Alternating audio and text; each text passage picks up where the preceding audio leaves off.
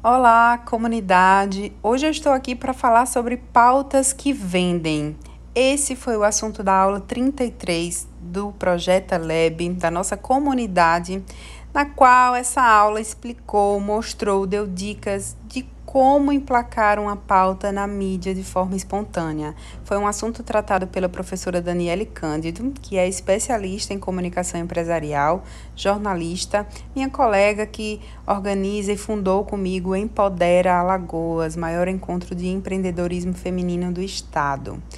Gente, eu sou editora da revista Dui né, há 10 anos e eu tenho recebido muitos textos de mulheres que querem ser colunistas lá no portal um portal feminino focado em ajudar mulheres através de conteúdo. Ajuda mulheres a projetarem seu conteúdo e sua marca e ajuda outras mulheres leitoras desse conteúdo também com dicas práticas e conteúdos leves. Então, muitas vezes eu recebo o texto, é um textão falando a história né, da autora, contando, desabafando, um diário de bordo, enfim, é muito sobre a autora. Por mais que a história seja legal, envolvente, a gente não para na vida para ler um textão que é só sobre o outro, que não traz nada para mim. Então a primeira dica é: tem que ser para o outro, mesmo que seja contando a sua história, por exemplo, como eu fali e me reergui um ano depois. E consegui como eu consegui sair das dívidas. Então, se a sua história ela ensina, inspira, ok, tudo bem você contar, mas lembrando de não fazer aquele arrudeio, aquela história bem longa, trazendo muitos detalhes sobre você, sua vida. Não. De forma muito mais prática e direta, você vai contar o que aconteceu, mas você vai trazer as lições disso, as soluções, as dicas, para que o conteúdo ele seja útil para o outro, para quem está lendo. Então fixa na cabeça essa frase. Não é sobre mim, é para o outro. Esse conteúdo ele tem que ser útil para o outro. Por que, que algumas pessoas conseguem emplacar pautas é, no Jornal da Globo, lá na Fátima Bernardes, no G1, em sites de em portais com milhares e milhares de acessos? Por que, que elas conseguem? Porque elas fazem conteúdos que não são sobre elas, são sobre os leitores ou para os leitores. Então, muitas vezes, esses, esses programas que têm uma audiência enorme, eles abrem sim pauta quando você está prestando um serviço para a sociedade. Uma vez eu vi uma dupla de psicólogas que armou uma, uma tinha uma espécie de barraquinha, enfim, no Parque Ibirapuera. Elas sentaram lá na grama, tal, colocaram uma plaquinha. É, era algo como conte aqui seus problemas e elas estavam dando uma assistência é, é, rápida, express ali para pessoas que estavam naquele parque e estavam com algum tipo de problema como ansiedade, depressão, tristeza, estavam no luto ou passando por, por alguma situação delicada.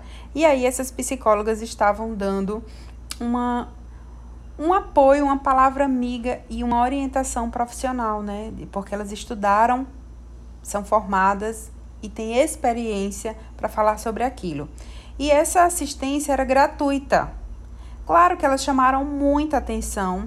Claro que, do ponto de vista comercial, as pessoas que tiveram aquele primeiro contato e têm condições de pagar pela terapia particular têm uma chance muito maior de ir lá para o consultório dessas psicólogas. E claro, elas saíram na. Foi no programa da Fátima Bernardes. É, e elas chamaram a atenção porque dupla de psicólogas prestam serviço gratuito em Parque Ibirapuera e ajudam pessoas a se relacionarem melhor com a sua saúde mental. Era algo assim a pauta.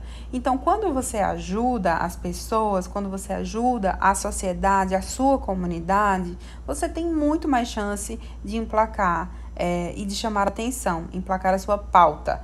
Então, quando o Heitor nasceu, eu não, não, eu não fiz chá de chá revelação, chá de panela, chá de lingerie, chá de fraldas, nada assim.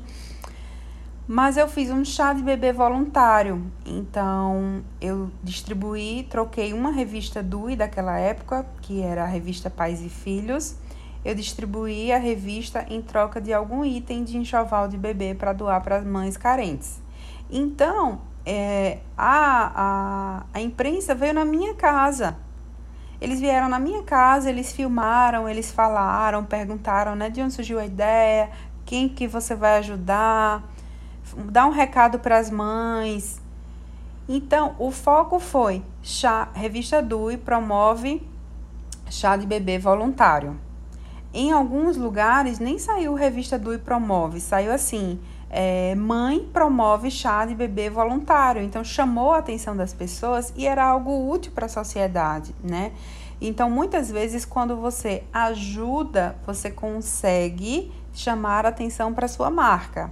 Ah, é um arquiteta e está querendo sair em vários sites e afins.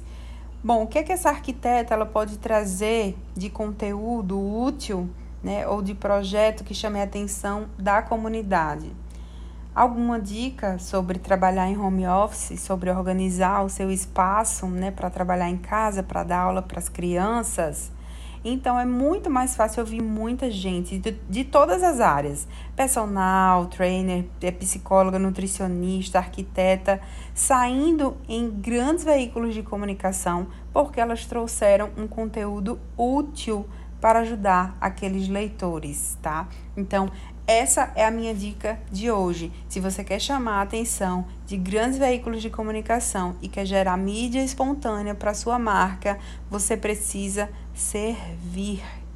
Sabe a frase que eu tenho usado no último ano lá no meu Insta? Quem não vive para servir, não serve para viver. Essa frase não é minha, mas eu a repito muito e ela é uma grande verdade. Se a gente entender isso, a gente colhe muitos frutos para nossa marca, para nossa vida pessoal e profissional. Espero ter despertado vocês com esse episódio de hoje.